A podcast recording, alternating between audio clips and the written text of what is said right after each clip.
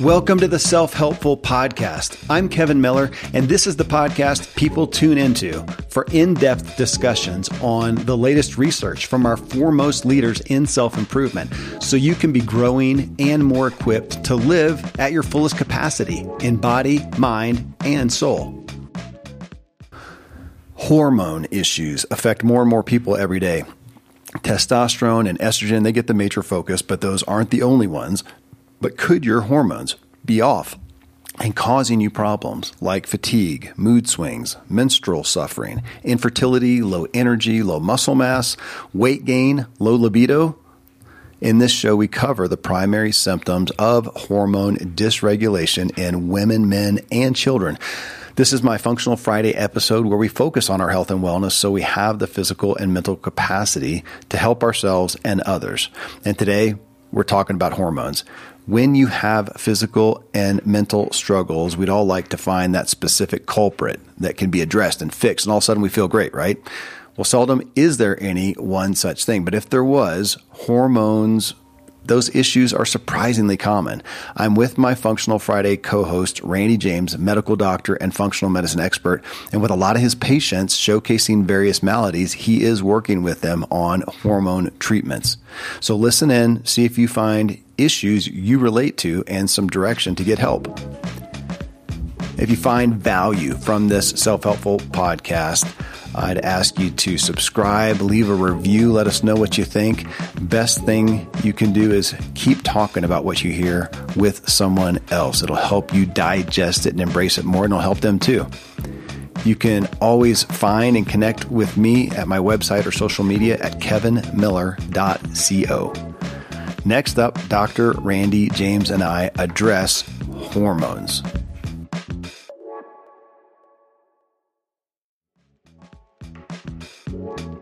All right, so last show we talked about diabetes. And as you talked about as we're sitting here chatting about this in prep that you know everything is a part of everything. Uh, every illness, whatever, it's a part of all the stuff, all the you know, all the pillars we talk about areas of functional medicine. But as you said, to tease things out, sometimes there you know it's a specific issue, a specific manifestation. Right now, uh, globally, always America's you know tends to be the worst, but globally, hormones seems to be more and more of a topic. I just looked it up, mm. and just like diabetes, man, it's in the news. It's talking about uh, hormone imbalances in women and testosterone in guys and estrogen and blah blah blah blah. So it's this big manifestation, if we can call. So that's yeah. where I wanted to look at. And so, right off the bat, will you kind of hit on some of the primary symptoms for women, men, and kids? Yeah, hormones. So, what a watchword this is in in our country and globally and it's kind of funny you started off with diabetes which is a hormone imbalance so yeah. insulin is a hormone and uh, in fact, it, it, that's a good segue into these other things. If we start off with women and men, a lot of times, and it is, uh, it can be related to our overweightness and sugar content and that kind of thing. But hormones are going to be a part of the equation of unexplained weight gain or why can't I lose this weight? So that's a common one. Fatigue is a common one um, stress hormones, cortisol, and we all live in this stressed out world. So cortisol tends to get out of balance, and and that can equal insomnia. We haven't uh, thought about it in that way, so our, our sleep gets disrupted. Um, and then a long list of the more famous hormone related things. So for women, the painful menstrual cycle, the hot flashes through menopause, the sense of of of oldness or tiredness and and we can stop there and say hormones are kind of the spice of life. So all throughout here I'll talk about there's a sense of this. For men there would be a sense of a loss of strength, a sense of softness rather than hardness to the muscles even to uh, an, um, an, erection, a sense of softness versus hardness does have a hormonal connection, to be sure. I was going to say sex drive um, overall. Sex drive over overdraw, uh, libido. Um, and again, it's not that it just quote unquote doesn't turn on. It's a sense of it's not quite right. Yeah.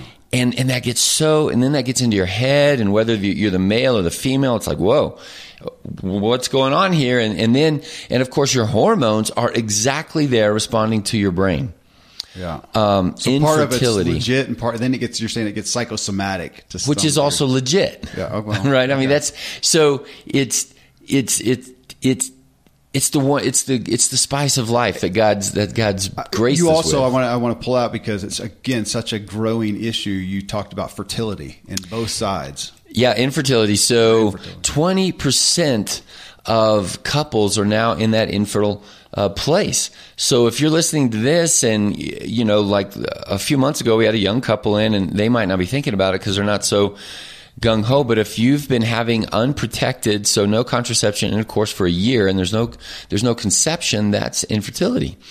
Well, that's becoming common, and so twenty percent of people, and it's hugely frustrating. And this is not the kind of thing that people post, right? Like, hey, we tried again and nothing happened. And so, you know, it gets hidden. It's painful. It's so, it's frustrating. And people think, gosh, I don't work. And, and mostly women do. But 20, uh, so 40% of the problem is the, is the man. And we'll come back. So, well, let's just segue there. Worldwide testosterone is on a hockey stick of decline. Worldwide testosterone. So, in fact, that that's an easy Google right there. If people just Google that, and uh, you know, National Geographic and other are, are asking the question: Are we becoming? Will at this current rate will we become sterile? Yes, the human race will die out right now. If nothing changes, the level of testosterone we're going to keep going lower to where we cannot procreate. Okay, why? Great question. That is the hugely uh, frustrating why situation. And so, like you said at the beginning, everything's related to everything, but we're going to go back to.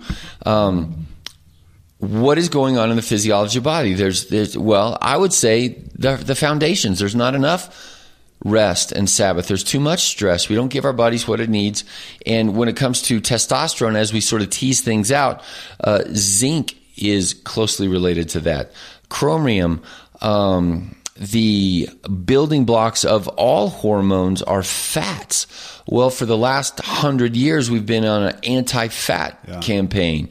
And so all of a sudden, you know, whole two, three generations of people went through their young years eating low fat Snackwell's cookies and low fat dressing and whatever else. Sugar, not fat. Uh, right. Switched it over to that, which is also bad for the hormones. So we don't really know exactly why. Lots of conjecture there. But ano- so that's, I would say, number one is what are we putting into our bodies? And number two, on the input is the toxins. So the concept of neuroendocrine disruptors is very real. And, and this gets uh, controversial into the social media world and people yelling at things on you know about Monsanto and glyphosate and those kind of things. But I would say, look, it's not that Germany and France are, are stupid backwoodsy countries, and these countries are not allowing glyphosate, which is Roundup. Right? They don't Roundup, allow which it. is a- weed killer. Weed- right. Right. And now we have genetically modified Roundup ready foods. You, they don't allow it. And so there's the debate, right? And smart people are, but it's money and politics and all of that stuff. What they can't now we can debate about how much impact does Roundup have on, you know, my personal testosterone level, and, and that would be a very difficult thing to prove one way or the other. But you can't argue against the fact that worldwide testosterone levels are going down. No doubt. Infertility is going up. We have new toxin levels every day, all the time, with new chemicals that aren't put through safety mechanisms like we all think that they should be. Uh, there's just too many of them. And then where I get really wrapped up in that is you might isolate a chemical and spend a million dollars and say, look, we've proven that this is not harmful. Great. But what cannot be proven is what about when somebody's a little tired or dehydrated? Is it, is it also unharmful if I have a virus or the combination of all the above? Yeah. That is infinite upon infinite complexity and we, we so we can't look at you know the plastic water thing you're drinking out of and say that's proven to be not harmful or or whatever. So we have to take a step back. And here again, people go, "Oh my gosh, we'll just throw in the towel and you know swing by McDonald's and and you know eat, drink, and be merry because we're all going to die of a toxin." Every, everything's everything. Oh. Everything's everything. And, and say, no, no, no. You can step back and be proactive. Be leaning forward into your own stabilities for wellness. I mean, because okay, so is this? Fair? I think I've said this before to some degree, but you know, here we are doing these uh, things that lead to ill health. You know, we're, things we're not putting into our body, things we are putting into our body. Uh, you know, our environment, stress, toxins, relationships. I mean, it's it's it's all there, and yet it manifests in these certain channels. Yeah. It happens to manifest into this thing called diabetes. It manifests into this thing called Infertility. Yeah, Called- infertility yeah. and, and hormone issues. No different than it could. I'm going to be facetious, but it could manifest in all of a sudden there's a rise in people's left eyeballs falling out. Yeah. We don't know why that's the manifestation, but it's just a result of all this stuff. So we come back to hormones. Wait, but I do want to hit on infertility because that was one that was so big to me when I first uh, started working with you was how many people we think of infertility and what do you do? Man, you go and you spend zillions on all these treatments and efforts and drugs and whatever. And how many people did you have come in here and you helped just address the foundational issues of their life and boom, they got pregnant. Yeah, nobody nobody didn't. There was not anybody that came in with we think we might be on the infertility side and then it didn't happen if they wanted it to. Uh, so, but I don't know how many, you know, is that 5 people or 50? Um, let let's let's we got sidetracked there on the male side worldwide low testosterone the toxicants and those kind of things that are going in. What about so 40% of infertility is male 40% is female and 20% is exactly what I was talking about. The male's not quite right the female's not quite right and they just keep missing. They don't hit each other at the right perfect time. And those might be the couples who are like yeah for 3 years nothing and then boom right? There that's kind of weird. And so you know so on the male side it's not A's, uh, azosper it's not aspermia where there's no sperm. That's that's pretty rare but it's oligo meaning there's fewer sperm per milliliter than than than we have seen in the past. There's just fewer. So they don't have a chance to get to where they want to go and they are immotile or dysmotile. So, you know, they're flipping their little tails along and they're not as strong. They're not as directional. They're not as whatever. So that's what we're seeing. That's the common state. So 40% of male have just improperly functioning sperm, whether it's related to fatigue or zinc or this or that or the other or all that stuff. And then over here on the female side, it's more obvious because now we're over here and, and it's the it's part and parcel going along with maybe if we, we go to the teenagers and somebody you know their their menarche when they start having a menstrual cycle it's really sputtery. I like you know it hits and fits and spurts and it's very painful. And it is either they skip weeks or it's every two weeks. It's just not right in terms of its timing.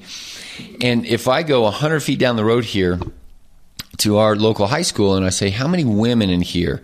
So now, you know, 14 to 18. How many women in here have uh, just moody PMS? You know, a few bad days. How many women have acne that gets really worse during your cycle? How many women um, you get cramping enough to take some ibuprofen or maybe you miss a day of school? It's easily 90%. percent Easily. So it's, again, we've commonized it women think this is what women do. And I just ache for these. Well, I want to, so I want to hit a layman's term because as we talk about in, I think every single show that we are in this, you know, last 100, 200 years of all these problems and, and these manifestations that did not exist back then. So if we go back to our great grandparents and or great, great, great, whatever, and they're uh, ladies out in the field. She's out there until the moment she has birth. She may just have birth out there. Now we have this big brouhaha in the hospital and treat it like an emergency. Same thing, or in a in a less acute way. But PMS comes along.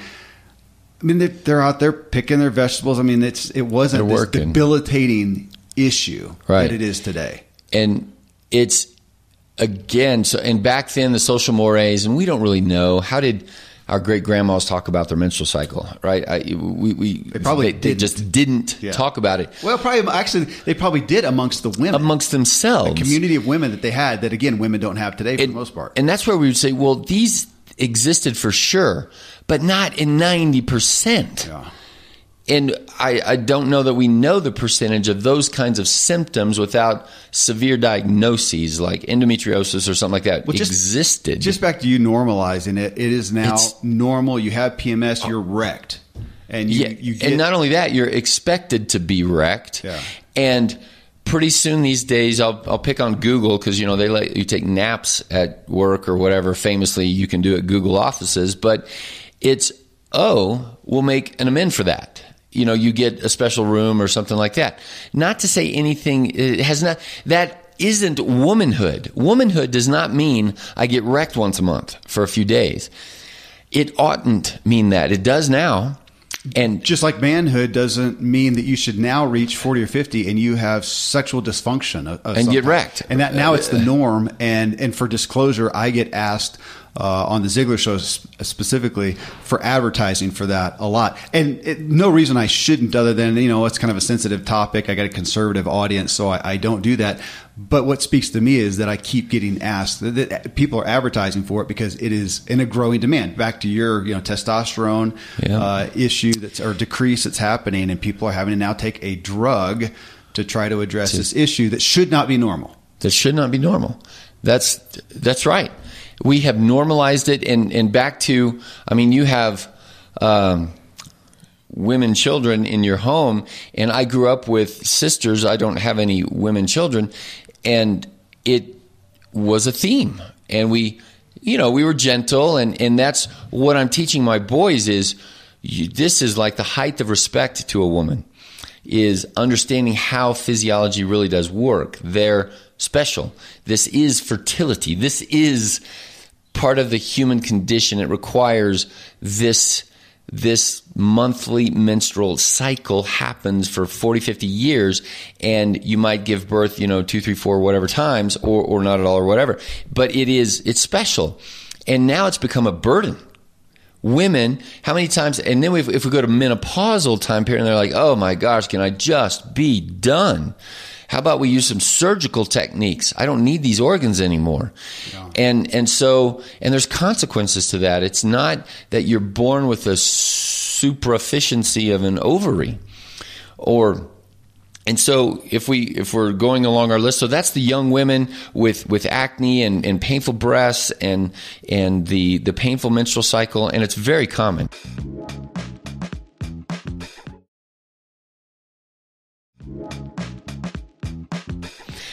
Well, more, more. I feel like even in the time that I've been with you, that it's more and more. Uh, well, everything. You know, the symptoms are getting in younger and younger people. But yeah, that that where now you're Mm-hmm. not over here just treating hormone stuff in 50 year old and plus women. You're Oh, dealing no. with a 15 year old girl. Yes, and 25, 35, 45, 55. Because for women, for men, it's not, you know, it's acne in, in the teen years is not normal. So there again, you know, teenagers doesn't equal acne in every person on every planet uh, all Well, the let me- time. uh, so I've got right now in my house, I have three boys of uh, over the age of 14. One of them has Ian. He, he, he's acne. I mean, he's it. The others don't. Don't never have it. Boom, it's him. So that's a great analogy. So here's a, a family where they're eating the same. They're, I mean, he's not a stressed out kid. He's just chill and whatever. So very similar. And yet that's his gig. He's got Okay, and that's fair. We could say, do hormones have an impact on young person's acne? And the answer is clearly, clearly it does, but it's not causal. You can't look at a kid with acne and go, "Oh, hormones." I, I, mean, that's just so incredibly obtunded. Well, he's and the one who also had asthmatic stuff as a kid. He was always a little Yeah. more prone. So just like you, you've got a kid who's, who's going to get something. If Yeah. if something is going to happen, there's he's some propensity, Right. Uh, and deficit, and you've whatever. got a, another kid when it comes to the sugar that if she's going to be exposed to that, she's going to get the, the thing. yeah.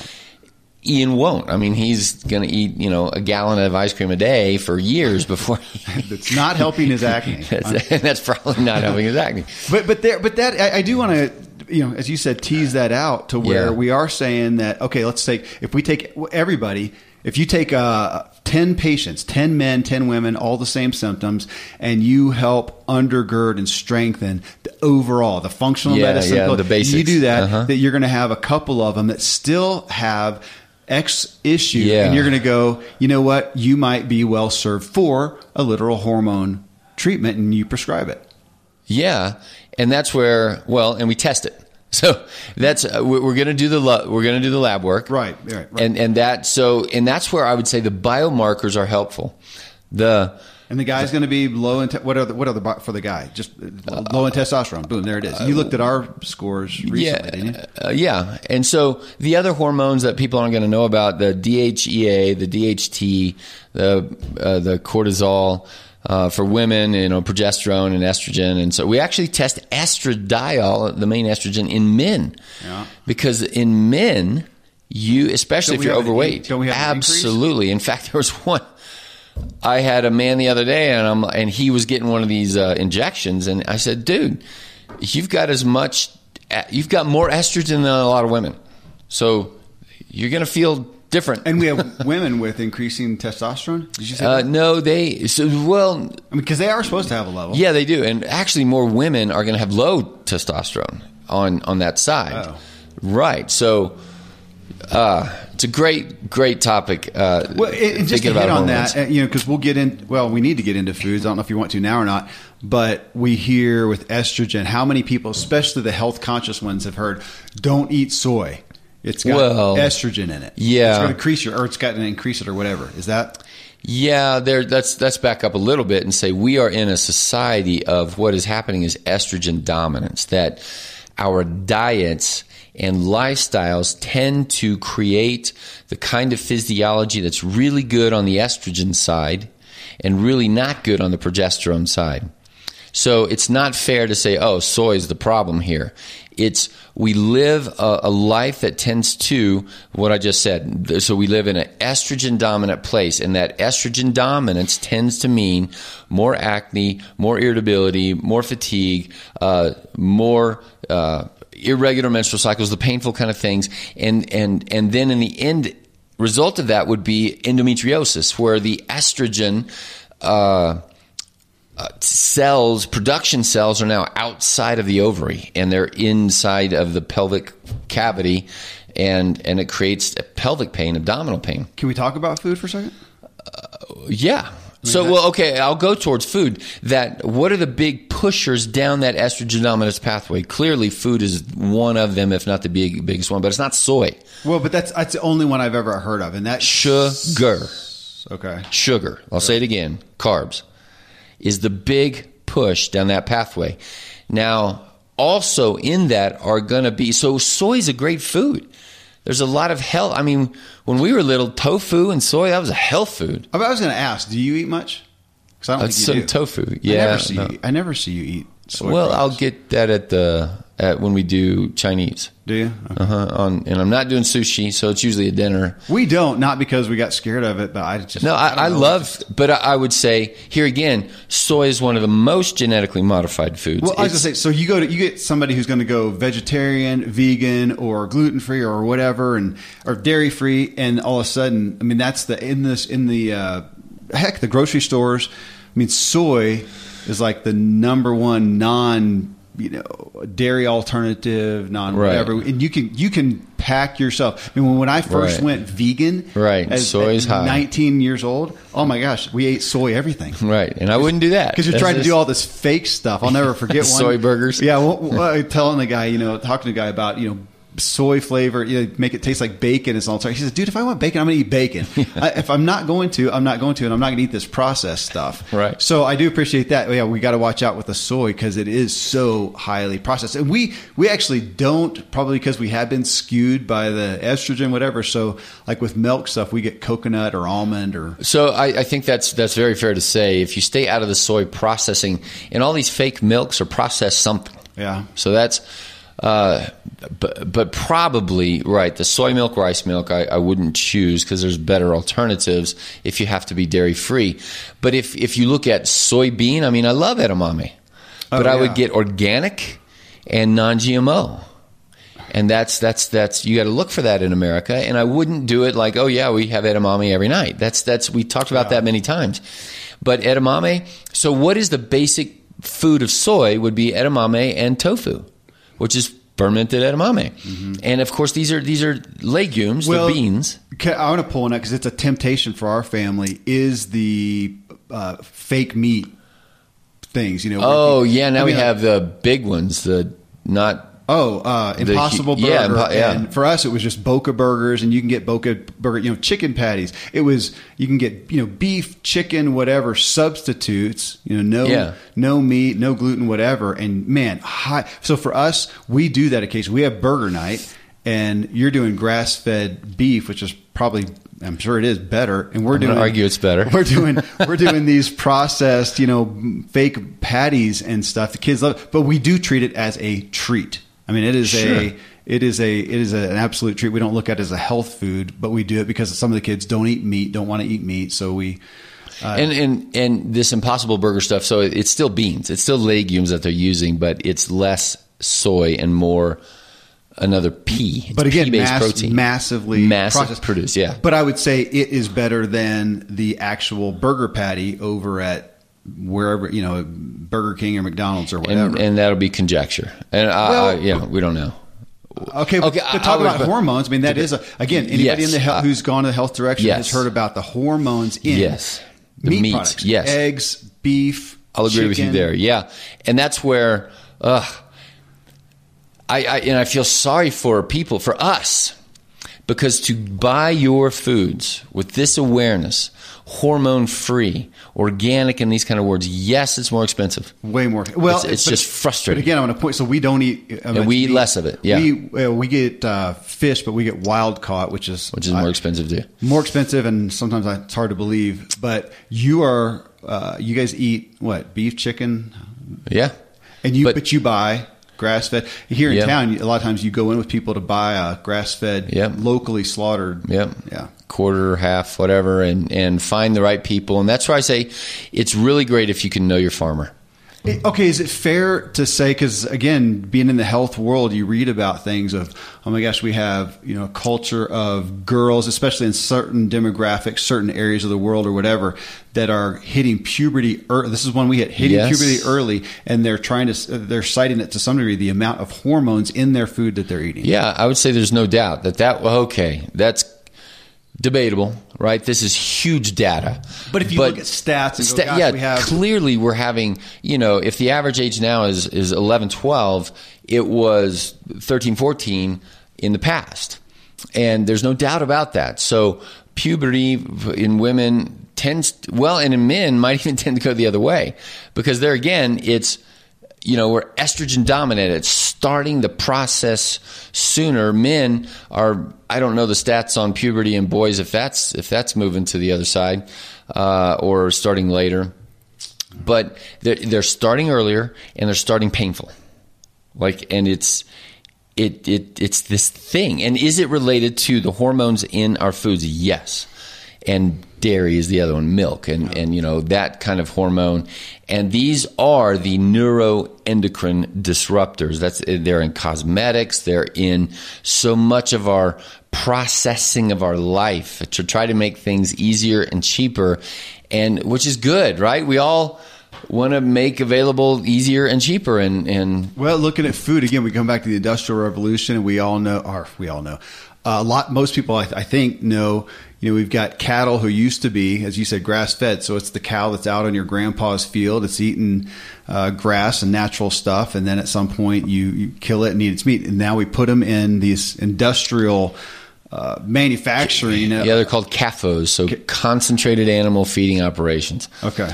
where Which we, we drive by them. So when we're Oh, going to oh, Texas, the back roads, you Yeah. go by the slaughterhouse, and it does not smell like an animal. It smells like chemicals, like a chemical vat gone sou- gone horrifically. I mean, it's the kids gag, and it's not because they don't eat a lot of meat. It's because anybody would gag. It's dis- it's disgusting, but that's what we eat in the amount of chemicals going into those animals. And then over here we are with the American Dairy Council. You know, it does a body good, and we generally have dairy for every. I grew up. Every single meal. Every- You had a glass of milk.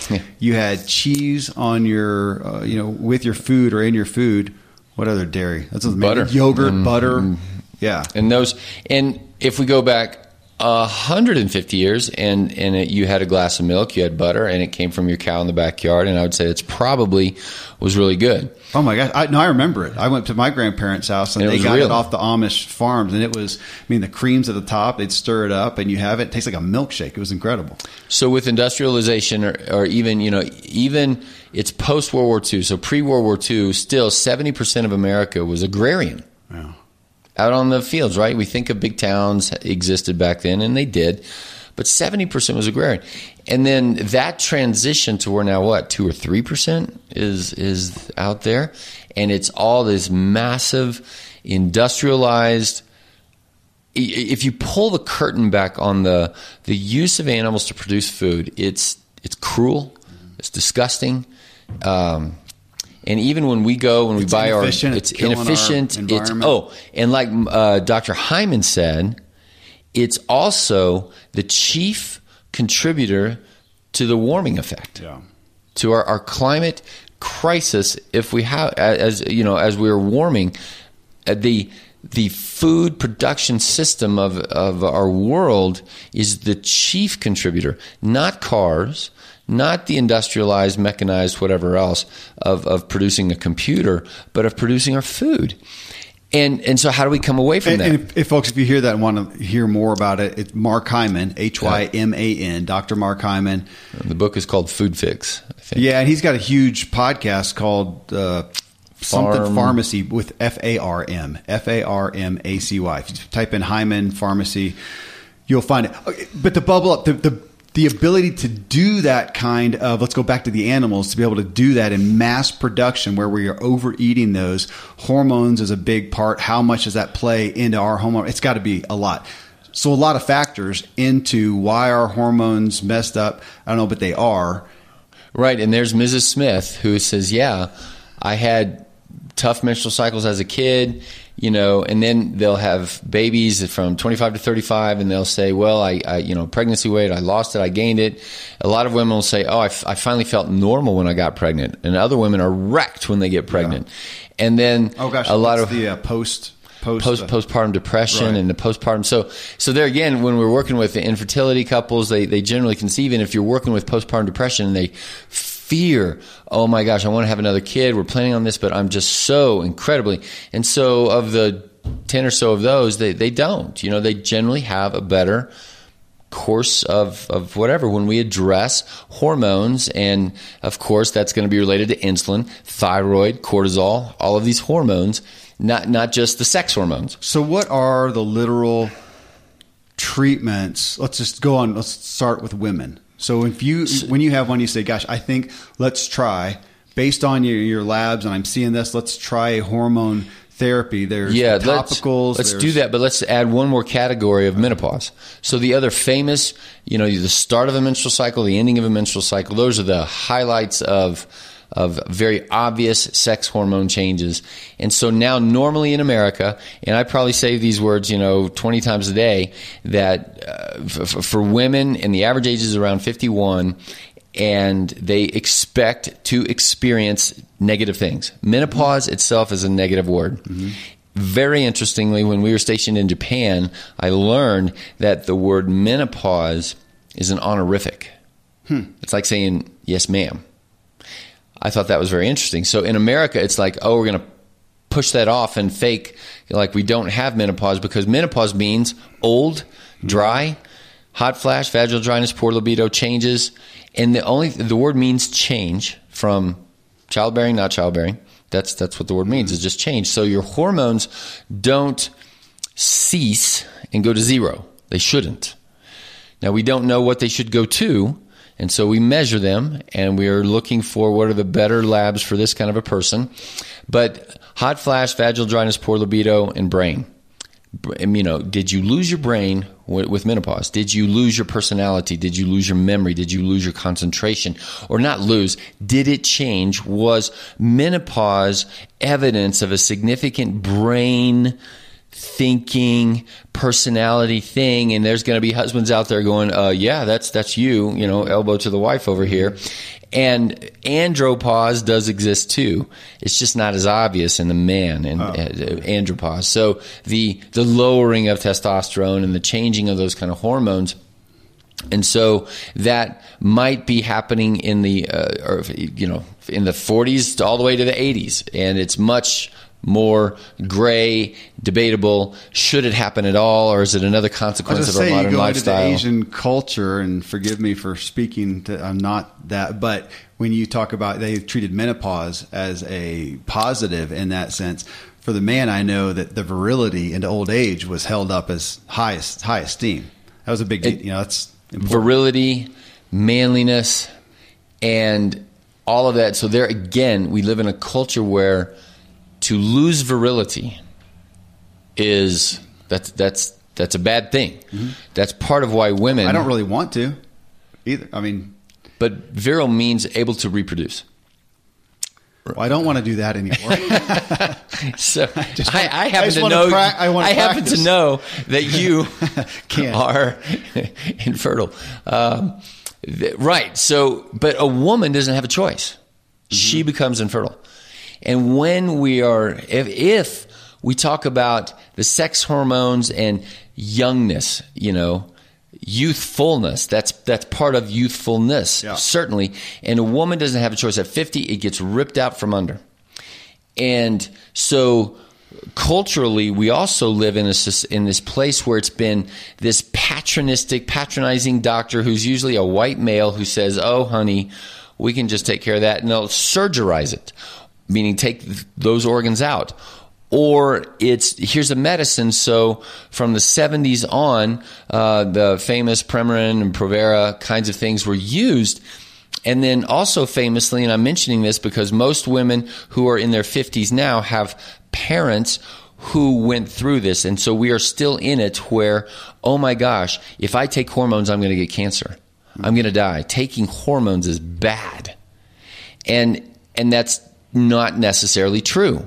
Again, too many hormones is bad, too few hormones is bad. There's symptoms on both sides of this, but in 2000, right around 1999, the Women's Health Study says, oh my gosh, for the last 30 or 40 years, we've been killing women by giving them these hormones. We're going to yank all these hormones away from women. It's now, no, you don't get to have. And so horrific hot flash, horrific problems for those who are on treatment and confusion. So we are now 15 plus years later and still in significant confusion. So, on the menopausal side, that's where you are angling towards treatment, and that's what I wanted to present that. And because most people who get treatment are going to be over there in that area.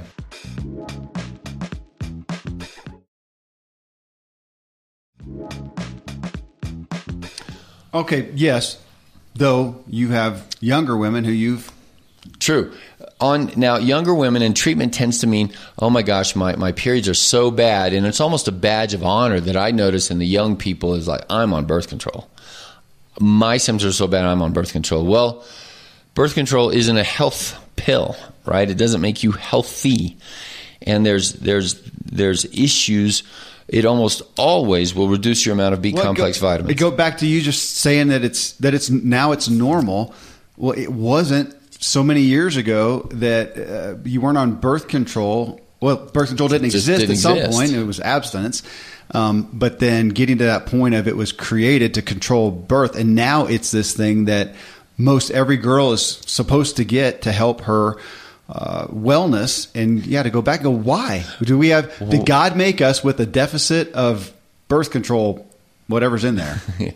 That's, and and there I, I, I don't want to imply that it's most girls that it seems like the norm. It's, just it's it's so much more common than it was. Or is that just uh. and and and here and of course my wife works with these young women and I just ache for the family practice docs who are seeing many, many people per day. And then here comes a young, vulnerable 14, 15, 16 year old girl who just hurts. Okay, I was gonna, I was about to say this and I was going to not, but why not? It's our show. We can, people hear it and don't like us, don't listen.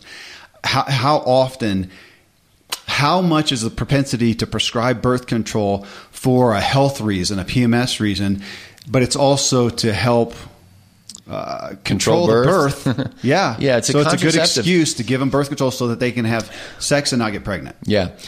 It's It, got to factor in. I, I and uh, you know for for that and you know we have teenagers and teaching my young men to respect her so much that there's a protection there that that that that there's an honor there and then when if you can't it changes the psyche even if somebody has pure noble intentions and all of that but there's oh i'm on birth control Safeguard. At to least say, that's- I mean, least that's not gonna well, okay, yeah, at least that won't happen. So it absolutely changes. I've every single, and so with my wife working with uh, in a crisis pregnancy center, and so these unexpected pregnancies happen, and it's an unintended um, situation. And so often, a, a girl will even say, "Well, my mom just put me on birth control. I didn't even really understand." and or it was yeah the the symptoms were so bad we just went ahead and started that but did it play into her decision or lack of awareness or something absolutely it it of course it does so so here we are and it's become this very common thing and and people take it for health reasons. But again back to the family practice doc it takes time to really get into that young girl's heart and say you know be aware there's all of these other issues going on um, and, and and our medical system just doesn't do that right? We don't have the time to do that. So so so there's the therapy on that young side. If i'm working with somebody who is in that frustrating place then we start at different places. We start where we have started in the past with uh, what's your nutrition of course? And and for young women the stress factor of trying to do grades they get up at gosh awful early they go to bed gosh awful late that they don't get enough sleep. And i look at i say why wouldn't your body be under stress? And it and it the hormone cycle is so special it's dainty I was okay right there. I, back to infertility. I was going to mention this earlier. I have heard a good number of stories, enough that obviously sticks in my mind, of the person, and, and I think a lot of people have heard that the person, uh, couple, they went along, they could not conceive, and they went, they did this, they did that, couldn't conceive. Finally, they decided, you know what, we're just going to go the adoption route. They go, they adopt a kid, and boom, get pregnant. Where's the psychosis? Right, Psych- they- not they relax. psychology. Yeah, they. I, well, you going back to it's so. What did you say? Uh, not, not S- s- fragile fr- or dainty. It's dainty. fragile. We take it for granted. Yeah. This, I mean, imagine it just starts. You know, you're 12 years old and Yeah. it, it just starts, and then for 40 years it just goes every 28 ish days, and there's this cycle, and we pound on it with lack of sleep and too much stress and sugar, sugar, sugar, I'm insulin, thinking, insulin, and I'm thinking about that couple that's going along. How many of those couples, and of course, I'm just theorizing here, are going along, and it's their stress about the conception alone. Oh, yeah. that is screwing up And- that daintiness. and but we have to say to those people, think of the psychology that you just put them into. You're, you're just yelling at them. Stop being so stressed out about being stressed out. Well, yeah. And, and so, Well, everybody can go figure out well, why is it? That would be the question. Why is it that we have this percentage of people that cannot conceive, and within a short period of time Yeah. after adopting, they conceive? sure. Uh, it's it's so, and that's where I, I again, not to say that oh my gosh, we're we're just in a losing situation. Know that if we elevate the foundational truths of life, of nutrition and exercise and sleep and all of all of those kind of things, then the hormones just kind of happen. So I like to think that in our culture, especially the sex hormones. So we are in a sex-driven culture, Yeah. and and and those Viagra commercials aren't married couples. Well, okay, I take that back. Some of them are. Never mind, never mind. We're in a sex-driven commercial uh, world culture. So, but in reality, sex happens like we use the word turn on like the libido happens when things are just right and that's much more dainty in a woman. So along comes stressful days, busy kids, uh, those kind of things, and it won't quote unquote turn on. It's just like, man, we had a great date night, we had everything, but it just it won't click. Whatever, however we say those words, right? Because that's that's the spice of life.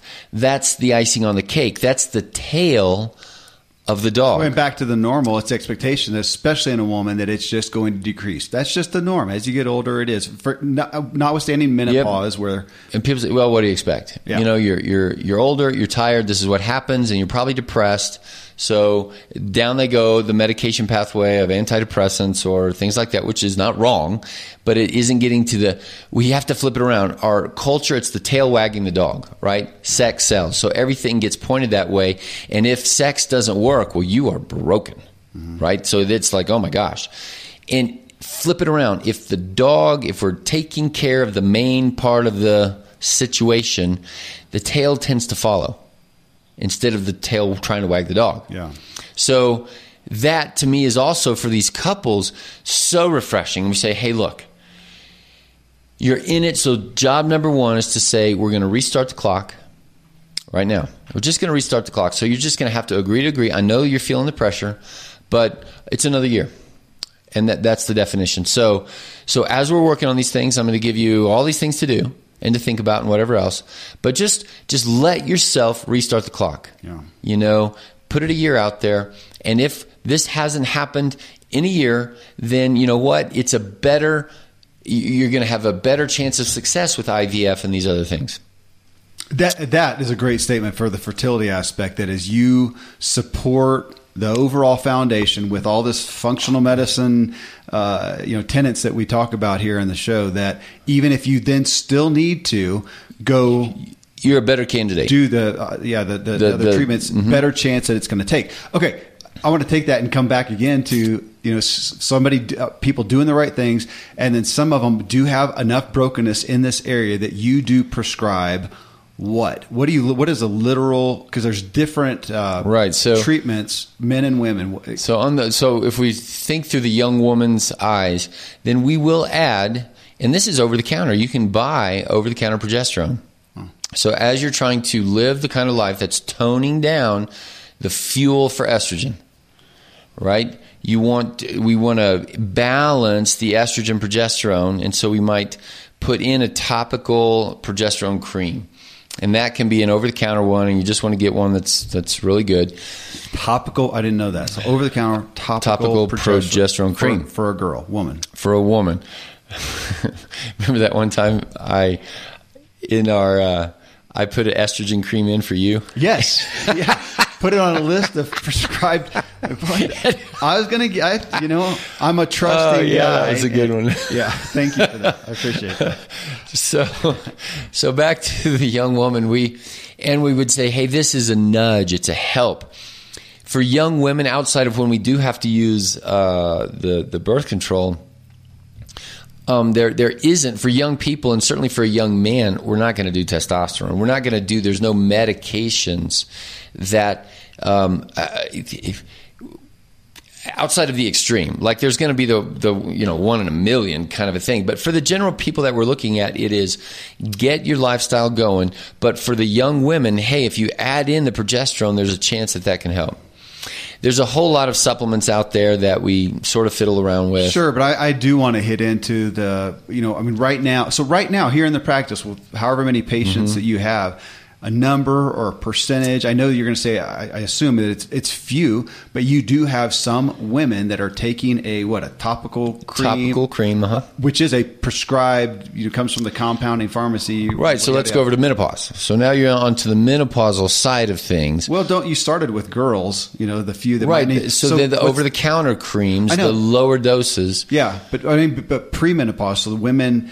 that aren't even there, that sometimes you are prescribing something to before we even get to menopause, is what? If their labs are low enough, yeah, then yeah, so then we can use estradiol Okay. and progesterone and testosterone as medicines. pill form, topical, both. So, so in this area, it's very important that you do get with a trusted clinician because the testing is hard.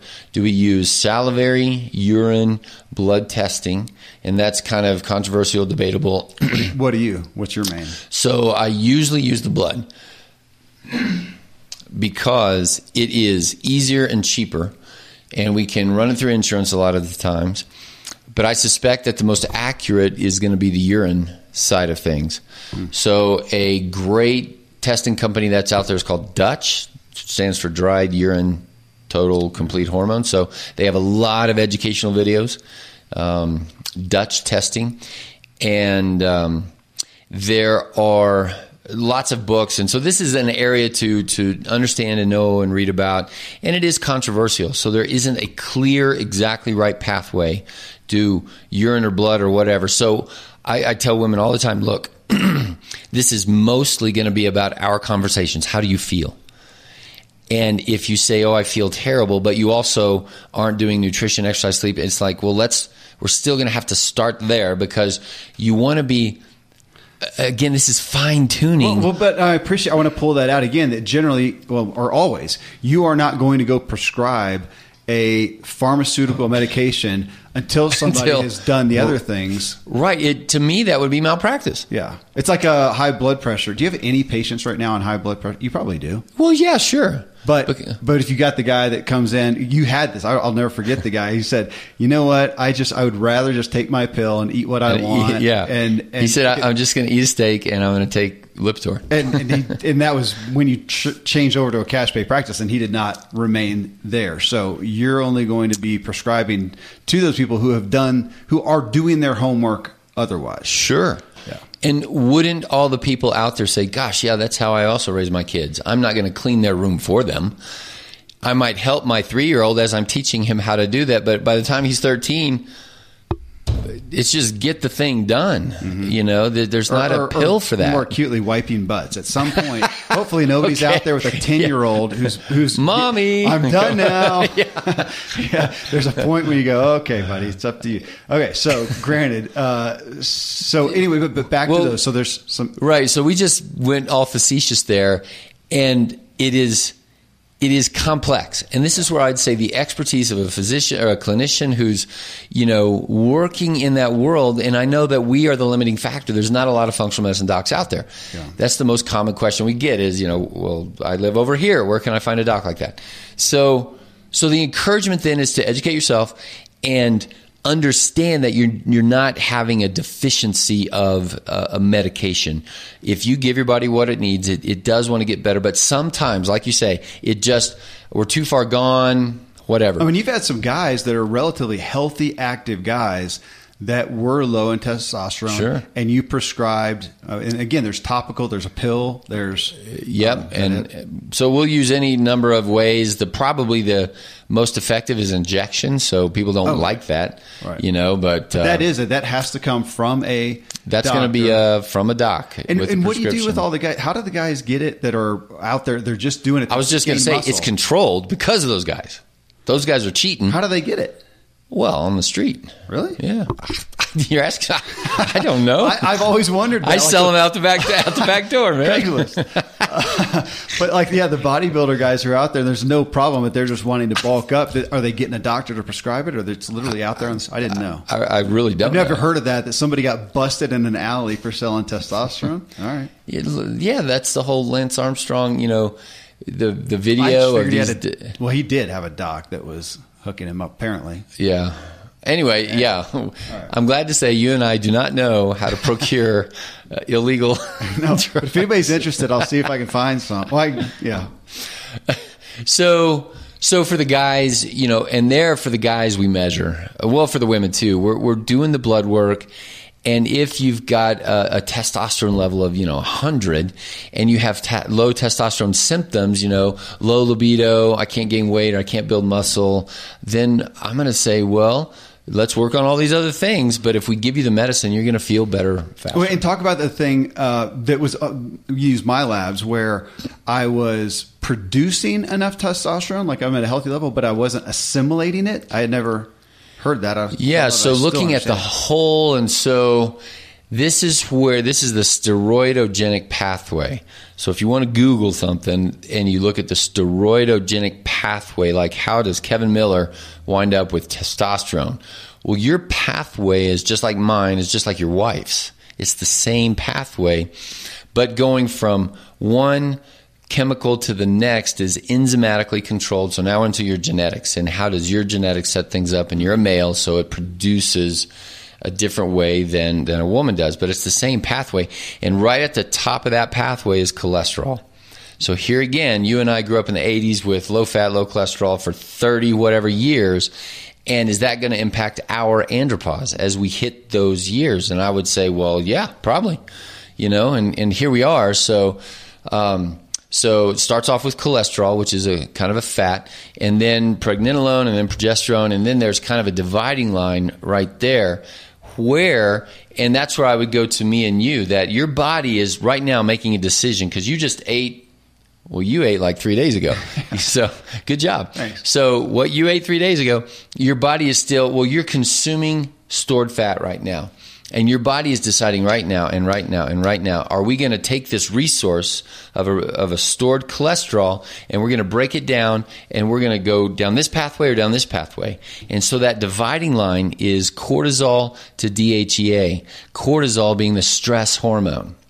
So, for if, if our hormones are on the low side and, and, and we looked at mine and mine was lower than it was, and I would say the biggest factor there would be a stress response Yeah. over time. And then your and and your body also gets into a habit. It tends to do what it has been doing. So if you live in that stress world and the hormone imbalance of too much cortisol and and is pulling resources away down a stress response and it doesn't go over there the next one is DHEA which leads to testosterone and estrogen. Well sure there's less of a sexual response and that makes sense. I'm stressed out. You know things don't turn on. So, so if we go back over to the DHEA, and that's what we had measured in you, uh, was to say, well, what's the DHEA level, and then DHT comes after that. So we can measure all of those things and kind of see where where does the imbalance seem to be happening. Where do we try to change your behavior? Where might we inject a supplement or a a, a therapy? So if you, I mean, so again, overall, obviously, the primary message in this show and, and all of them are taking care of the body. Overall, is your best method, methodology for dealing, making sure your hormones are where they need to be. If, however, you feel like you're doing those things and you do, or you are struggling with sex drive, with PMS, with Fatigue. all these things, Yep. this could be an area to specifically address. And that is when even you have those times of going, okay, we are going to supplement with mm-hmm. something that wish we didn't need need to. Right. use. But in this case, Let's it might use, be relevant. Let's use a tool. And in contrast to some of our other shows, this is also a place where you need a doc.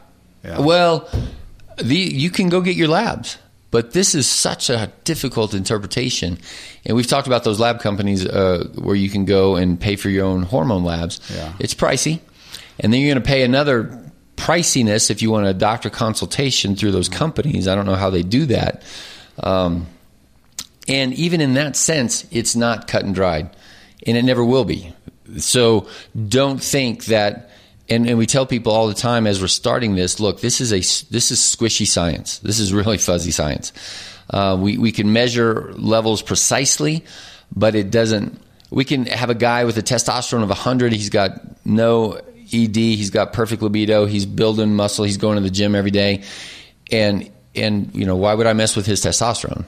And another guy with you know 800 and he's got all these symptoms.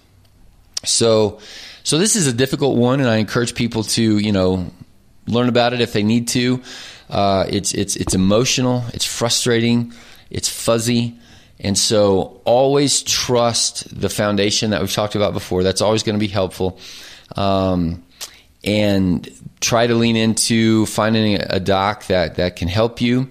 And then depending upon what the what the landing point is. If you're down the infertility pathway or down one any of these other pathways you know that's going to be that pain that perception is going to be some of your motivation mm-hmm. to to address these issues. Okay, friends, this show will likely have many of you feeling some hope with symptoms you're dealing with and the possibility that hormone treatment could help you.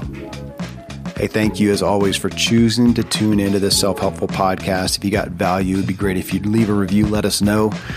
And the best thing you can do, keep the discussion going. Share what you learned here today.